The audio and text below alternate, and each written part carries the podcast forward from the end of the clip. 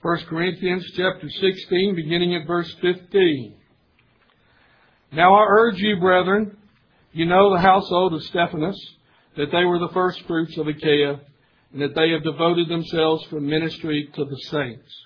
That you also be in subjection to such men, and to everyone who helps in the work and labors. And I rejoice over the coming of Stephanus, and Fortunatus, and Achaicus, because they have supplied what was lacking on your part. For they have refreshed my spirit and yours. Therefore acknowledge such men. The churches of Asia greet you. Aquila and Prisca greet you heartily in the Lord with the church that is in their house. All the brethren greet you. Greet one another with a holy kiss. The greeting is in my own hand, Paul. If anyone does not love the Lord, let him be accursed. Maranatha. The grace of the Lord Jesus be with you. My love be with you all in Christ Jesus. Amen. This is the last message in the book of 1 Corinthians, and next week we begin uh, preaching through the book of Matthew. The title today uh, encompasses the verses 15 through 24, and the title is Devotion to God and to the Saints. Now we've learned so far in 1 Corinthians chapter 16 that there are men like Paul, Apollos, Timothy, who are devoted, who have devoted themselves to the gospel ministry, and they have done so at great peril to their own lives. Paul says it is risky to do so. There are always, uh, he said, adversaries to which he had to deal with. Faithful preachers understand that they are the ambassadors of the Lord Jesus Christ. They understand that they are the very spokesman of Christ and that Jesus actually does preach through them through their human preaching. It's hard for human preachers to understand that, but the scripture says that Jesus preaches through his preachers. Human preachers can't do you any good. The only preaching that can do you any good is Jesus' preaching. But he uses uh, frail men as a mechanism by which he uh, preaches to the world. In being devoted to God, these preachers recognize that they are in subjection uh, to much conflict, as we have said. It comes with the territory. Uh, they understand uh, there is much at risk, uh, that their own lives oftentimes are at jeopardy.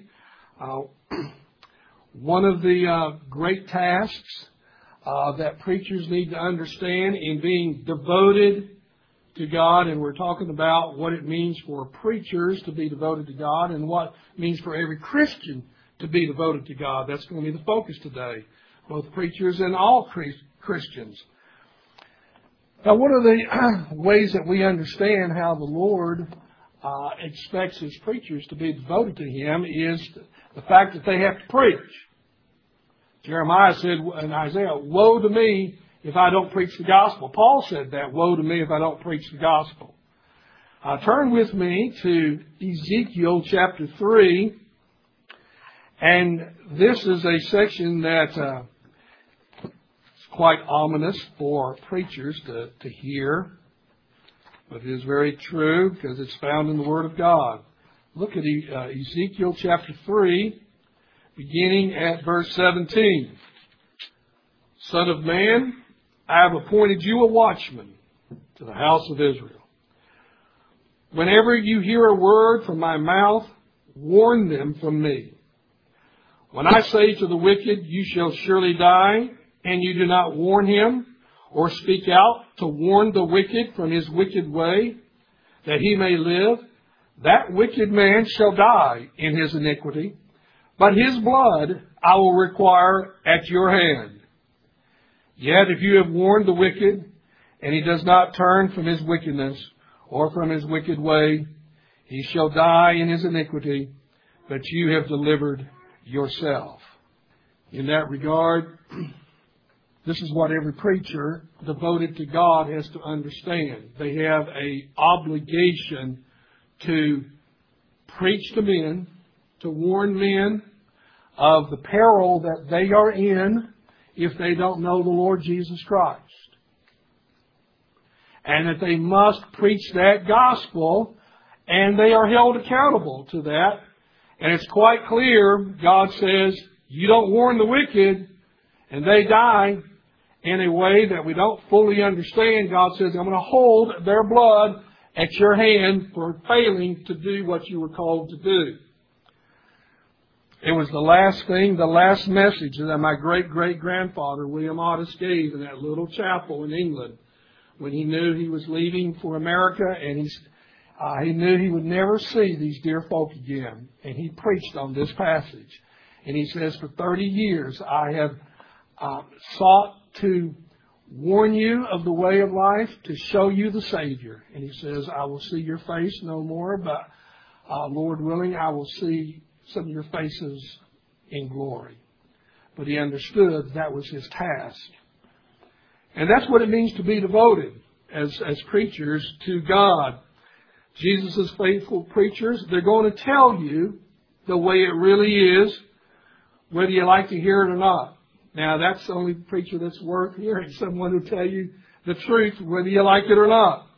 And sometimes telling the truth can be very costly, such as you can lose your head, like John the Baptist, who told Herod the king, it is unlawful for you to have your brother's wife.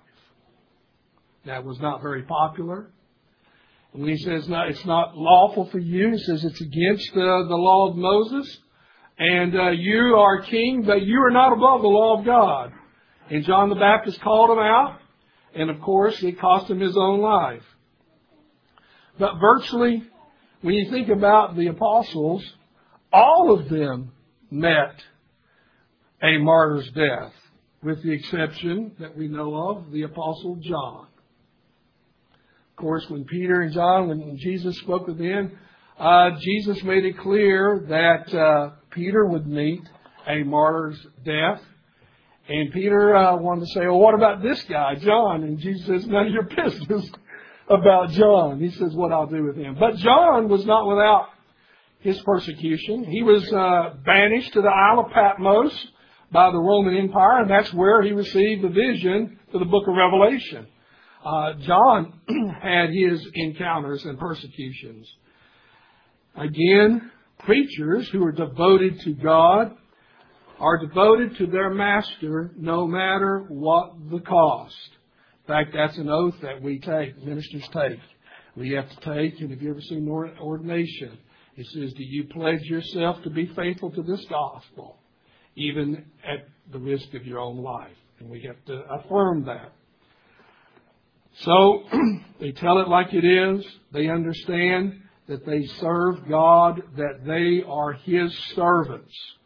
So being devoted to God means ultimately that one is concerned about pleasing God and not men. And we don't lose, lose sleep over that fact. We don't worry about it. Uh, those who are devoted to God, whether they are preachers or we're going to see any other Christian, uh, they are not out to win popularity contests.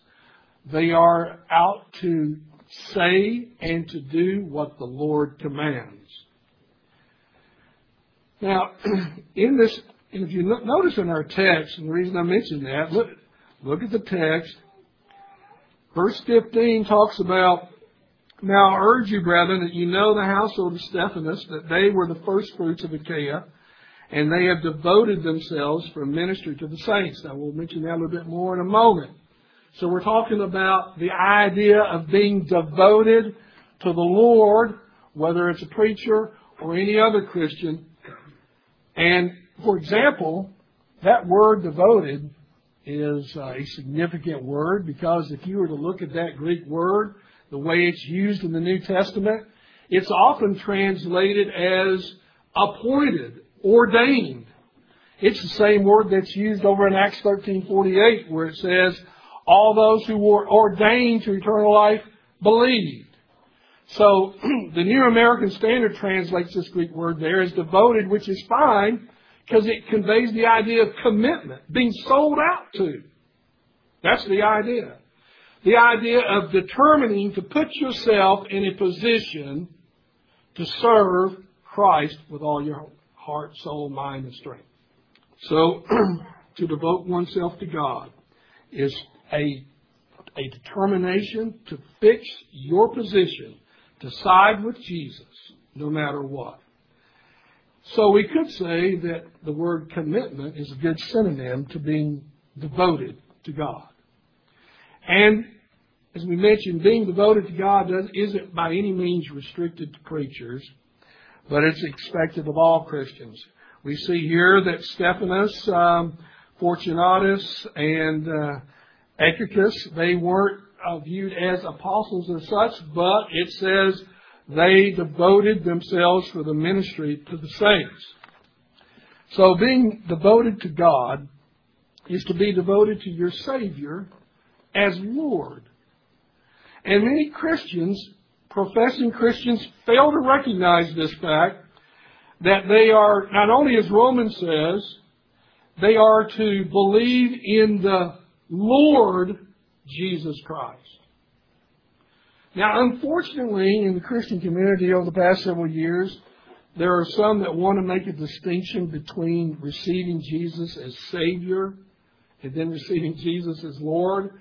And some say, well, you receive Him as Savior now, and sometimes it may be a year or so later that you receive Him as Lord. Well, the problem with that is you don't see that taught in the Scriptures. The Bible talks about when uh, we receive the Lord Jesus Christ, we receive Him as Lord. You receive Him as Lord of your life. He calls all the shots. It's not an option. And probably the most conspicuous place in the Scripture to indicate what it means to be a disciple of Jesus is what Jesus Himself said. And it probably was a rude awakening to the people who were following him. Turn with me to Luke chapter 14. And look at, at verse 25 and following. Now, Jesus was a very popular figure, as you know, because he was the great healer, and people, a lot of people were being attracted to Jesus because he was, in fact, the miracle worker. I mean, if you wanted to be healed of virtually anything, you came to Jesus. And wherever he went, he was mobbed by people. So now here in this great following of all these people to Jesus, Jesus, it says, turns to the multitude, and this is what he says to them. Verse 26 and following. If anyone comes to me and does not hate his own father and mother and wife and children and brothers and sisters, yes, even his own life, he cannot be my disciple. Whoever does not carry his own cross and come after me cannot be my disciple.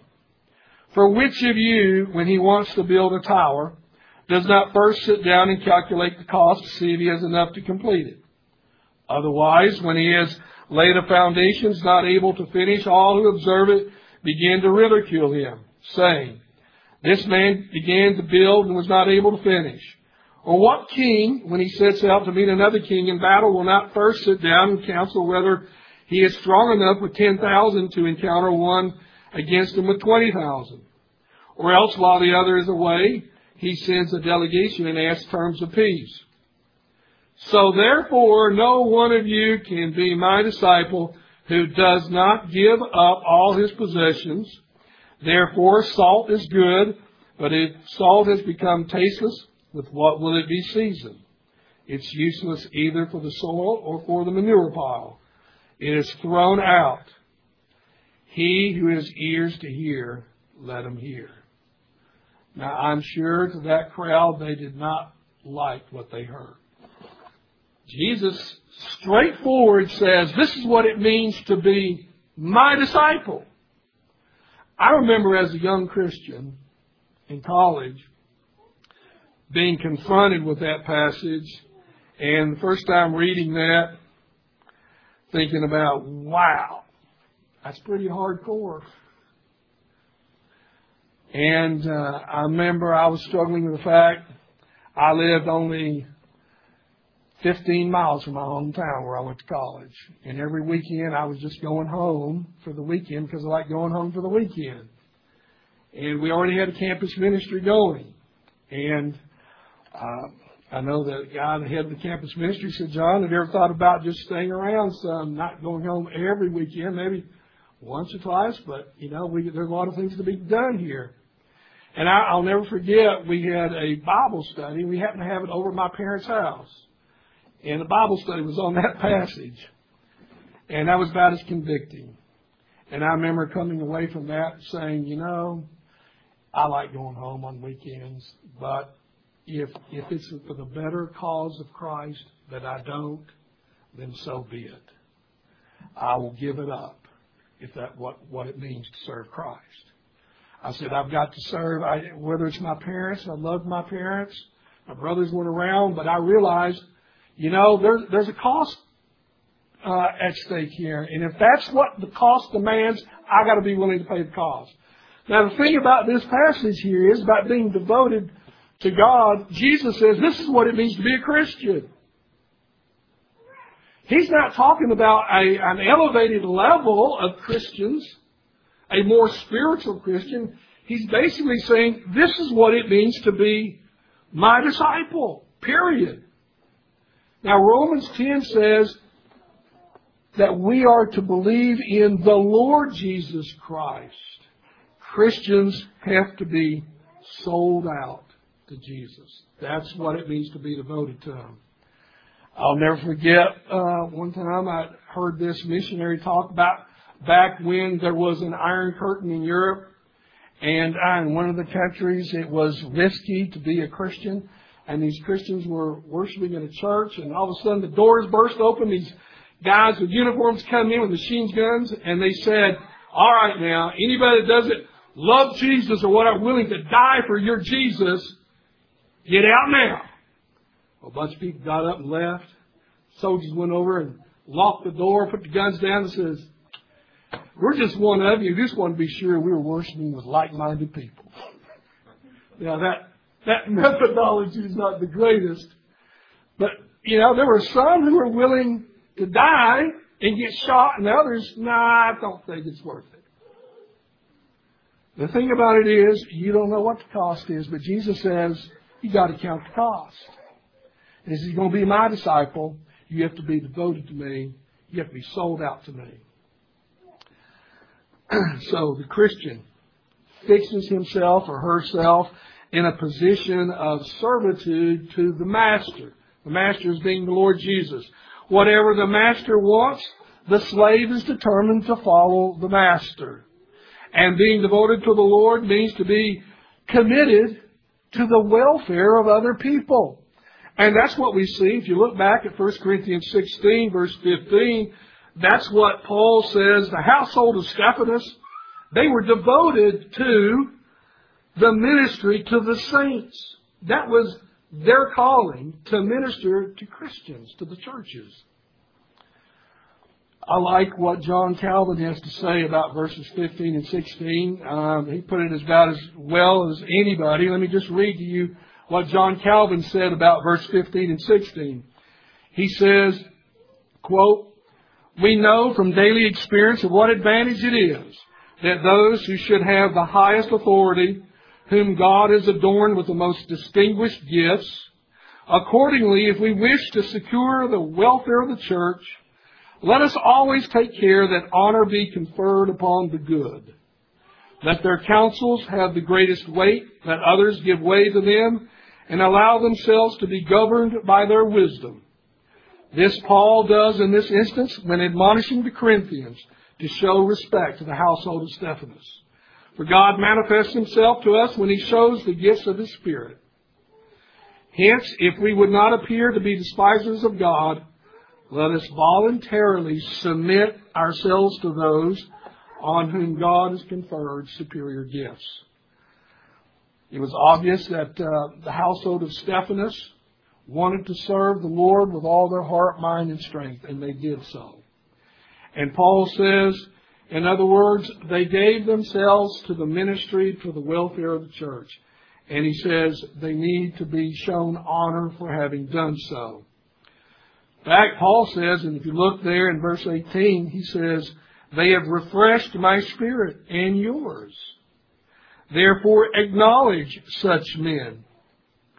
apparently, uh, not only the household of Stephanus, but Fortunatus and Achaicus, it says here, they were a delegation sent from the church of Corinth to Paul.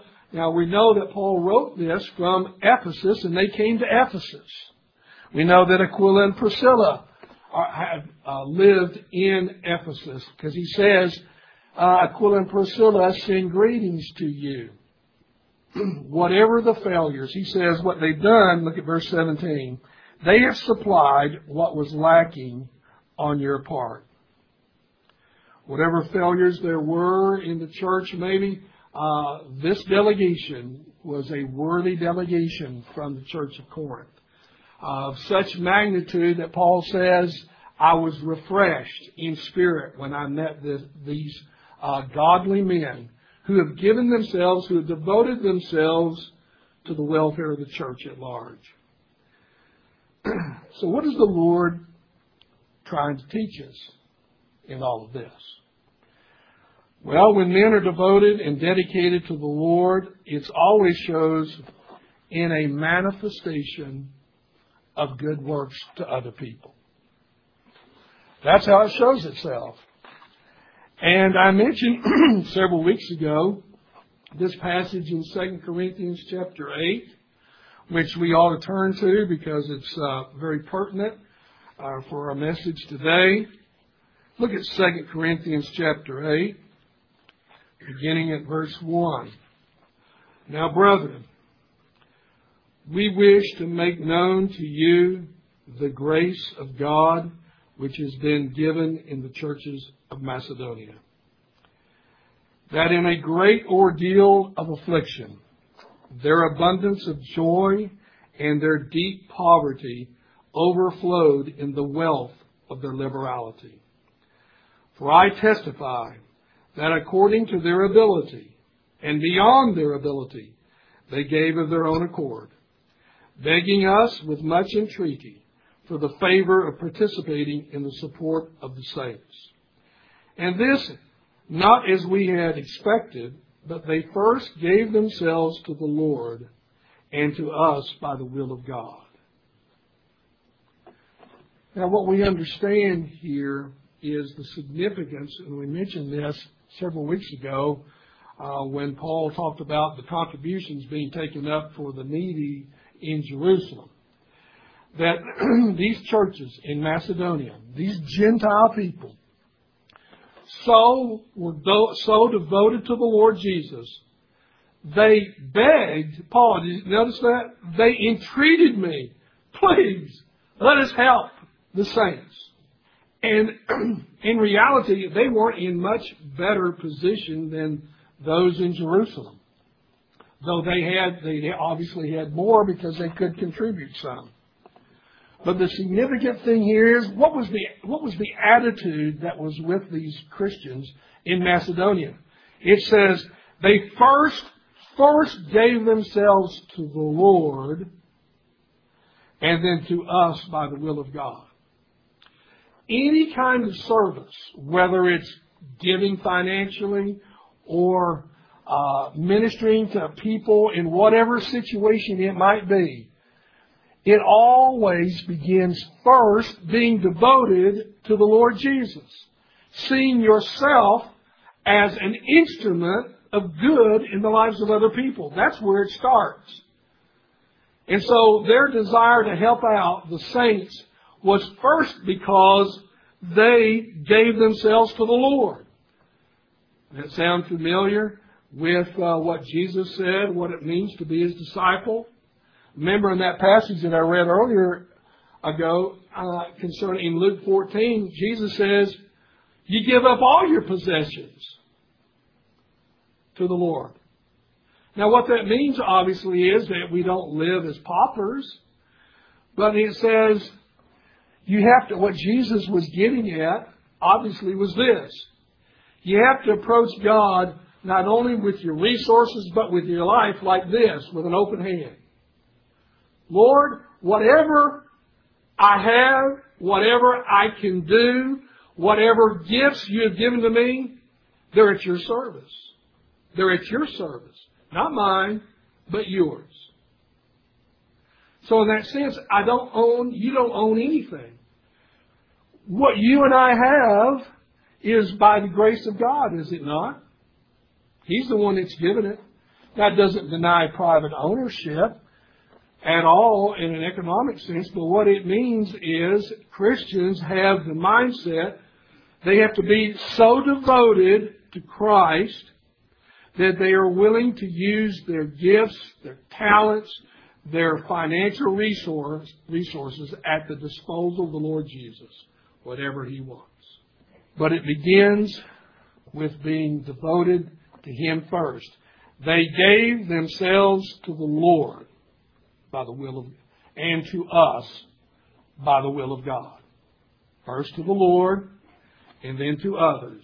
That is the will of God. Now, when you think about the parable of the Good uh, Samaritan, if there was ever a parable that's one of the most famous of Jesus' parables, it was the parable of the Good Samaritan, right? You have this man who was mugged by robbers, uh, beaten and left for dead by the roadside, and you had all these, quote, religious Jews go by see the man bleeding there and doing nothing. And some, you know, what the law uh, said that if uh, you weren't touch touch a dead body, so some were concerned. Well, he's he might be dead. I'm not going to see if he's alive. or He's dead. I don't want to be, after all, touch an unclean thing. So I'm not going to see if he really needs help. So all these religious Jews pass him by. And guess who the hero is? Is that no good, worth nothing Samaritan. Remember, the Samaritans were not viewed in a very kind way among the Jews. The Samaritans were were half breeds. Uh, they were the uh, remaining uh, uh generations after the captivity of the northern kingdom when the Assyrians took the northern kingdom. Uh, those tribes were dispersed and over a period of time, uh, intermarriage with the Assyrians, uh, they were a type of people that were not looked on very kindly by the Jews. So, and geographically, by the way, uh, to to get from Judea to Galilee, the shortest route is to go through the area of Samaria. But you know what some quote uh, religious folks would do, we're not going to go through and have anything to do with the Samaritans. We'll go out and cross the river uh, and go out into the desert and go north into what is now Syria and come down and visit Galilee. We're not going to go and have anything to do with those Samaritans. So Jesus always seeking to deal with uh, problems with people's religiosity that really is not honoring to him, the hero of his parable is the Samaritan. Because the Samaritan sees this guy and his heart pours out for him. And what does he do? He ministers this guy. He takes him to an inn.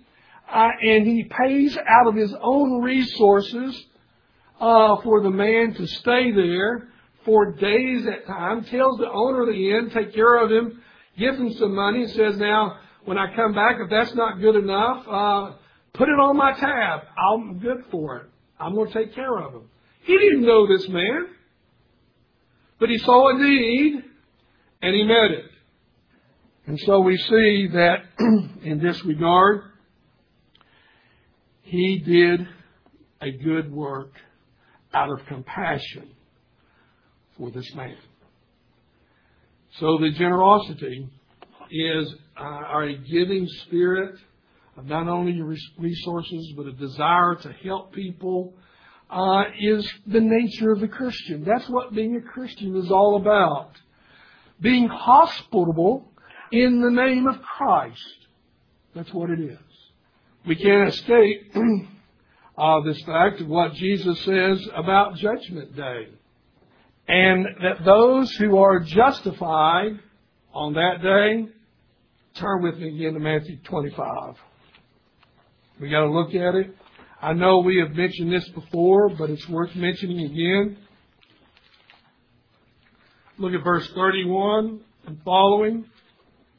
Now, again, the reason I'm bringing this up, the household of Stephanus, Fortunatus, Achaicus, Paul said, were devoted to the ministry to the saints. Meaning, they wanted to minister Christ to fellow Christians. Now, of course, it wouldn't be limited just to Christians, but particularly Christians. And so we, we see that that's why we're mentioning this. And it's how on Judgment Day, how Jesus will recognize his people. It says, verse 31, But when the Son of Man comes in his glory, and all the angels with him, then he will sit on his glorious throne, and all the nations will be gathered before him, and he will separate them one from another, as the shepherd separates the sheep from the goats. And he will put the sheep on his right and the goats on the left. Then the king will say to those on his right, Come, you are blessed of my Father, inherit the kingdom prepared for you from the foundation of the world. Now here's the basis for being, having the accommodation of Jesus. Verse 35. For I was hungry and you gave me something to eat. I was thirsty and you gave me drink. I was a stranger and you invited me in. Naked and you clothed me. I was sick and you visited me. I was in prison and you came to me. Then the righteous will answer him saying, Lord, when did we see you hungry and feed you or thirsty and give you drink? When did we see you a stranger and invite you in or naked and clothe you? And when did we see you sick or in prison and come to you? And the king will answer and say to them, Truly I say to you, to the extent you did it to one of these brothers of mine, even the least of them, you did it unto me. Stop right there for a moment. He's not talking about uh, this is not a work salvation paradigm. We're not saved by our good deeds. The scripture testifies that clearly. Our good works are not the basis for our salvation. The basis will always be the atoning work of Jesus done on our behalf by grace and mercy. It will always be the basis. Now that's justification by faith alone in Christ alone. But as the, scripture says, as James brings out, faith is not by faith is not alone. Though we believe only in Jesus, faith always, always works itself out in good fruit. Always. And that's what Jesus is mentioning. the righteous prove themselves as being Christians by ministering to other people. And I think it's really important that we understand it wasn't all those who cognitively said, well, I'm a Presbyterian, Calvinist, Theonomist, Postmillennialist. No, that's not what he said. He said the basis, now, you know me, I believe all those things are really important. But the, the basis of the Lord Jesus' commendation is not what we acknowledge in our head, but it's going to be how we live our lives. That's the bottom line. It's whether we show the love of Christ. And that's what these people are, that's what the righteous are doing. Now notice another thing, that in being devoted, as Paul said, that the household of Stephanus was to the welfare of the church, these people on Judgment Day did you catch the fact they're not aware of what they did? Lord, when did we see you hungry and feed you? I don't remember doing that. We don't remember any of this. And Jesus says, well, to the point that you did it unto the least of my brethren, you did it unto me. See, the Christian doesn't always think about well, I wonder what my reward is going to be in heaven. What kind of crowns or jewels am I going to get for doing good? Now, the Christian just wants to do good and does it. And in their ministry now, they may not, they may be aware that they're doing it, it's pleasing to the Lord, but that's not the driving force, that's not the driving force in their life. The driving force is I want to be used of the Lord. I want to help people. And when I see a need, my heart goes out to them. That's why the Christian does it. There is real fruit. As Jesus said in John 15, he says, Unless the branch abides in me, I'm the vine, I'm the true vine, you're the branches. Unless you, the branch, abide in me, you can't do anything. And then he goes on to say in John 15, 8, By this you prove that you're my disciples, by bearing much fruit. And the bearing of much fruit is feeding the hungry, giving people drink when they need it, clothing uh, those who are in need, giving them shelter, uh, visiting them when they are in trouble and in prison. Um, that is being hospitable. The, the Christian is hospitable. So, even though good works are not the basis for our salvation, they are surely the fruit of one. And that's why the scripture says that, uh, as James says, I show my faith by my actions. Otherwise, he said, now just believing in Jesus or saying I believe is not sufficient.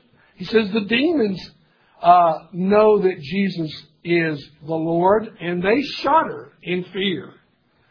So knowing who Jesus is uh, doesn't change the way you live. You know, the first time I realized that was when I was in college and I was doing some campus evangelism and I ran across a person who said, um, I believe in Jesus and all that, or, or he talked about how all the good things about Jesus. And during the conversation, I said, well, it's good to meet a Christian. He says, no, I didn't say I was Christian. What do you mean? You, you just told me all these things about Jesus. He says, well, I know that, but I haven't given my life to Jesus. And all of a sudden it occurred to me, that was the first time it dawned on me, just this intellectual apprehension of Jesus. And some people know some things about Christ. They know the scriptures, but they don't, they know in their heart they don't know Him. They don't know Him, and they, they say they don't know Him. And so, fruit will always flow out of it. Uh, you know, we have these commands in the scripture about uh, hospitality is one of the traits of the Christian. Uh, turn to Titus chapter 1. Look at verse 8. Titus 1 8 says, well, I better back up to verse 7. For the overseer must be above reproach as God's steward, not self willed, not quick tempered, not addicted to wine, not pugnacious, not fond of sordid gain, but hospitable, loving what is good, sensible, just, devout, self controlled. Now there and say, well, I'm let off the hook because I don't intend to be an elder. uh, but it goes to show that one of the godly traits of these men is that they are hospitable. Now, lest we think that's only restricted to elders of the church, turn with me to 1 Peter 4, uh, verse 9. 1 Peter 4, 9. Let's back up to verse 8. Above all, keep fervent in your love for one another because love covers a multitude of sins. Be hospitable to one another without complaint. You know, being hospitable simply means just being friendly. Being friendly. And it's making people feel at home in your home. Uh, so, in that regard, this is the command that he sets out for us. How does Paul say we should treat those who have devoted themselves, like Stephanus and Fortunatus, Achaicus. He says, how should we treat these kind of men? Well, uh, what does our text say? 1 Corinthians 16. Look at verse, uh, verse 16. Chapter 16, verse 16. That you also be in subjection to such men and to everyone who helps in the work and labors. He says you need to hold these people in high esteem. High esteem. Those who have devoted themselves, remember the word devote, who have assigned themselves, who have committed themselves to ministering to other people. He says, hold these people in high regard. He says, when they came from the church, this delegation came from Corinth, My spirit was uh, uplifted. You ever been around some Christians by just the fact being around them, you just become more cheerful because you, just being around these folk lifts your spirit. There's a real godliness about them, and you, you just enjoy their presence. This was the type of delegation that ministered to the Apostle Paul. And he says, You have done Corinth well, uh, served them well. and even performed that which was even lacking in the church as a whole. Again, I like what John Calvin says in this regard. He says, But we must note that the people whom he thinks worthy of this honorable description are those who had dedicated their services and resources for the benefit of believers. So when you find these type of people, they are to be held in high esteem. Turn with me to 3 John, the third epistle of John near the end of the book. The elect to the beloved Gaius, whom I love in truth, beloved, I pray that in all respects you may prosper and be in good health just as your soul prospers. For I was very glad when brethren came and bore witness to your truth, that is, how you are walking in truth. I have no greater joy than this, to hear my children walking in the truth. Beloved, you are acting faithfully in whatever you accomplish for the brethren, and especially when they are strangers. And they bear witness to your love before the church, and you uh, do well to send them on their way in a manner worthy of God. For they went out for the sake of the name, accepting nothing from the Gentiles. Therefore, we ought to support such men that we may be fellow workers with the truth. I wrote something to the church, but Diotrephes, who loves to be first among them, does not accept what we say. For this reason, if I come, I will call attention to his deeds when he does unjustly accusing us with wicked words, and not satisfied with this, neither does he himself receive the brethren, and he forbids those who desire to do so, and puts them out of the church. Beloved, do not imitate what is evil, but what is good. The one who does good is of God. The one who does evil has not seen God.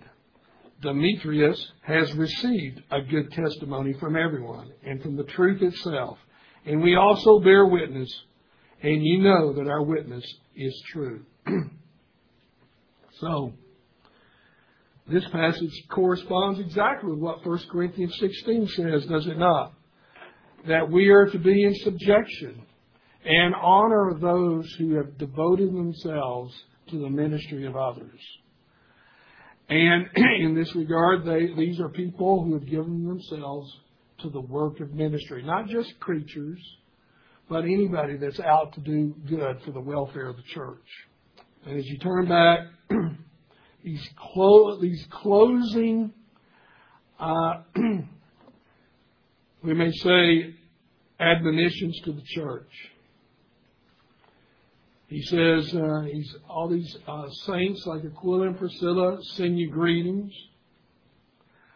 Uh, and then he says, in this, he says, greet one another with a holy kiss. Now, we're not used to that in our culture, are we? But you know, I mean, it's an Eastern culture thing, and it still goes on today uh, carryover. Have you ever seen uh, even uh, Middle Eastern men or those? They greet one another. They give a kiss, don't they, on each side of the cheek? It's carryover from this. Now, in our culture, oh, going to give you a kiss like that. They go, what are they going to think about this? But we have our counterpart, a real hearty handshake, but better yet, a hug we could say a hug. Christians to hug one another is a sign of that we care for one another. Greet one another with a holy kiss. But the idea is we are members of the same household. We are family. We're to love one another. We're to greet one another uh, with with loving kindness. And therefore, he says that's how you ought to greet one another. But then he says, verse 22 really summarizes the Christian life. He says, if anyone does not love the Lord, let him be accursed. Maranatha. What an interesting way to end his epistle to the Corinthians. But it, it states it all right there. If you don't love the Lord Jesus, and I remind you, in loving the Lord Jesus, what it means to be devoted to Him and to others.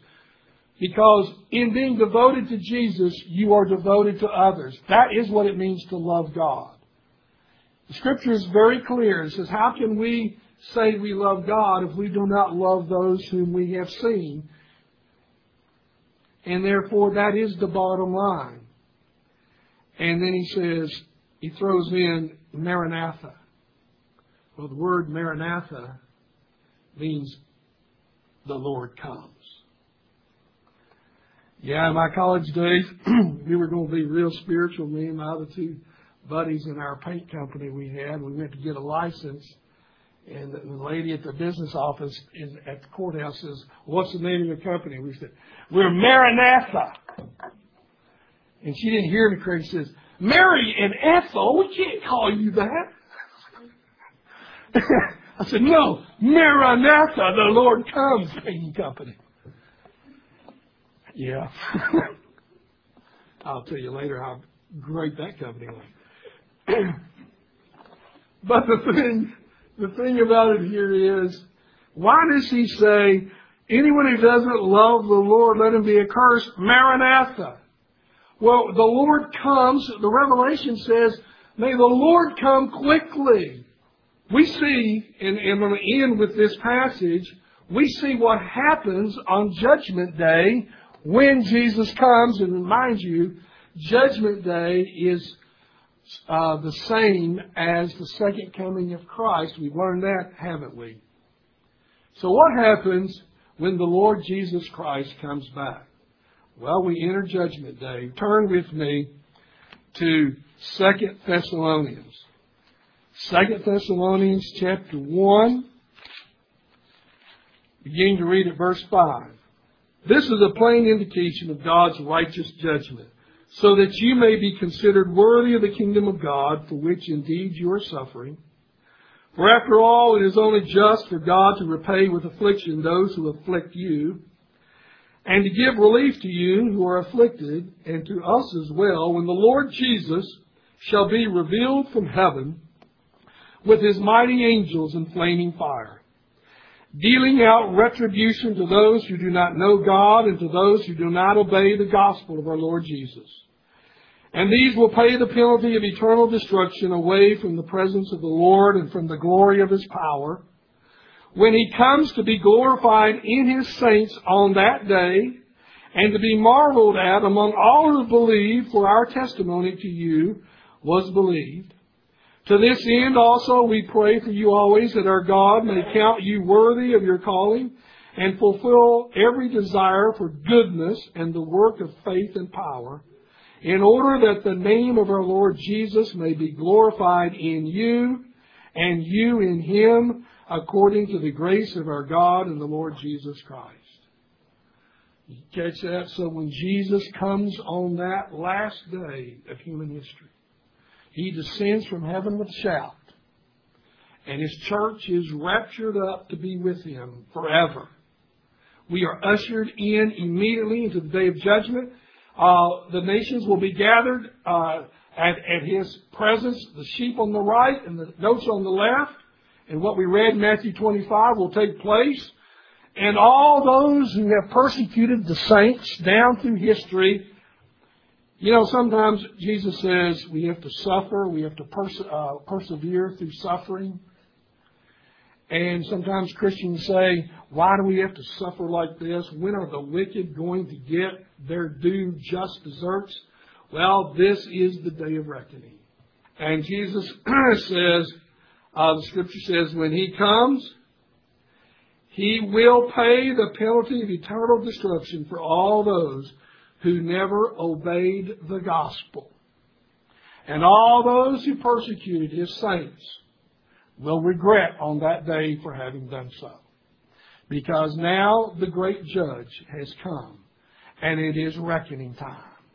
And the thing about it here is the saints will realize it was all worth it. It was all worth it. And on that day, we will be vindicated. Because again, the saints will receive the commendation because they lived uh, a godly life because they knew Jesus. And Jesus there in Matthew 25 says, Enter into the joy of your Lord. And he will say to the wicked, Depart from me, you cursed, into everlasting fire prepared for the devil and his angels. And there is the payback time. There the wicked will receive the just consequence of their wicked actions. Uh, but anybody who does not obey the gospel, I want you to notice here it says, it's not just uh, the serial killers, uh, all those who are going to be sent to hell. Anybody who does not obey the gospel the Lord Jesus. That's who's going to hell. Those who don't obey the gospel. What is obeying the gospel? Believe Jesus. Believe Jesus. Repent of your sins.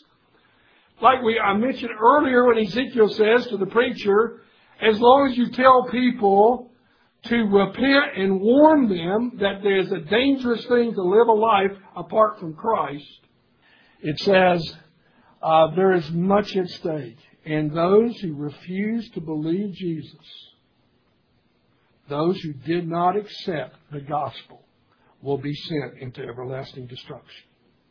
And the saints will be vindicated on that day. So, being devoted, being devoted to Christ as a preacher and as a saint. The preachers have got to tell you the way it really is. Uh, not hold anything back because to hold anything back is a disservice to other people. That's why there's got to be the kind of preaching today. We've got to return to the, the old time preaching whereby people uh, were warned of the peril of not believing in Jesus.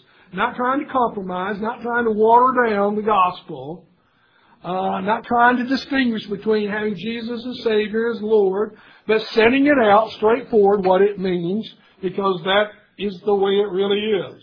It is the way it really is. Jesus says, unless you hate your father and your mother and your brothers and your sisters and yes, even your own life, you cannot be my disciple. You will not be ushered into eternal glory if you don't sell out for Jesus. You have to sell out for Jesus. That's how he ends his epistle. And all who don't sell out for Jesus are accursed. That's the way it is. That's what preachers got to preach, and that's the way we need to live our lives. May the Lord help us. Let us pray.